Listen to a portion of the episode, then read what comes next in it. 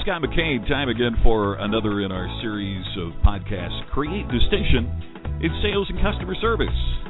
We've moved our recording studio outside for the day in the courtyard here by the office. And oh, what a beautiful day. Glad summer is here. Uh, depending on when you're listening to this, we're recording in uh, the end of May 2013. And uh, glad that summer is finally here. And you know, this is a time to reflect as well. Now that the weather's a little bit better for many of us in different parts of the country. It's time to kind of get outside. Maybe take your notepad with you. Do some reflecting on some of the steps that you need to take to stand out and move up, regardless of what's going on with the competition.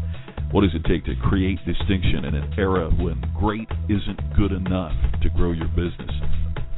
You know, with all the challenges that we face in technology, the, the demand by customers for instant response and instant gratification, social media and email, everything around us. It's just absolutely incredible how uh, the pressure is on us to constantly be on top of so many things all at the same time.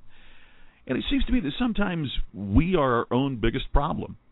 By that I mean, sometimes with the pressures that we are under, we often make, to use a tennis term, an unforced error. You know, we don't mean to confuse the customer. We don't mean to upset our colleagues. We don't mean to be delayed in our responses via email or social media. We want to do everything that we need to do, but yet there's so much to do and such pressure uh, on us to do it that sometimes we just make what we call an unforced error. I found an article not long ago in USA Today. It was written by Del Jones, and the article's title was CEOs take a lesson from tennis. The article says last year in the men's single matches at Wimbledon, this is important, think about this for a second. Players who made the fewest unforced errors won 70% of the time, according to an, an, an analysis done for USA Today by IBM tennis consultant Keith Soule of London.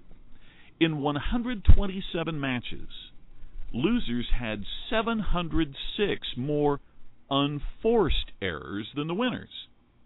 Now, perhaps even more telling, in the final 31 matches, when the world's best played each other, the percentage of unforced errors dropped dramatically among both the winning and losing players. Even so, the winners had the least unforced errors even more often. In other words, the better the competition got, the more that unforced errors determined who would win or who would lose.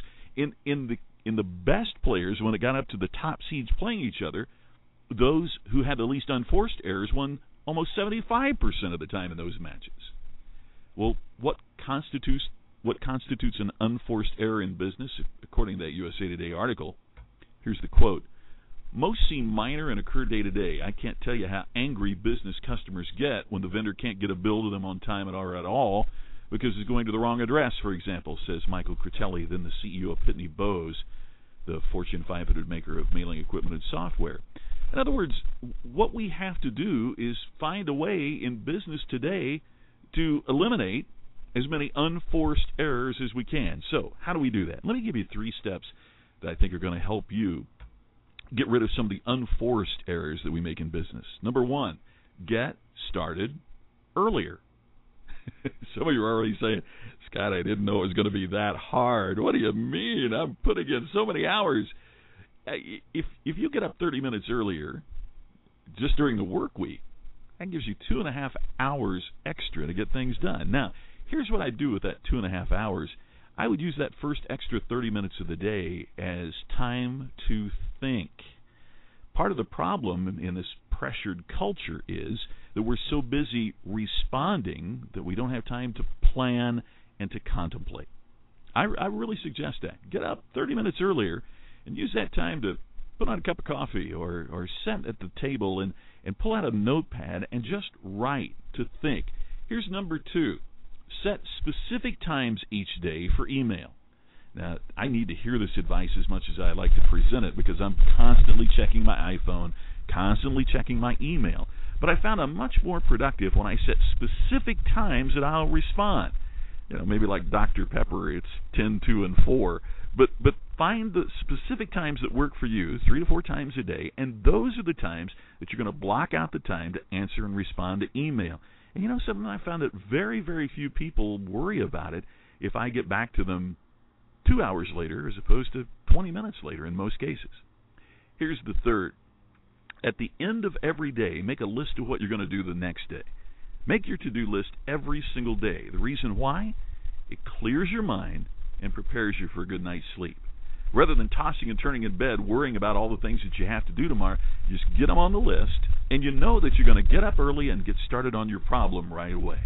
When we do these things, we help eliminate some of the unforced errors that determine the winners and the losers, those average and those distinctive in business today. This is Scott McKain. Thanks so much for listening to Create Distinction in Sales and Customer Service.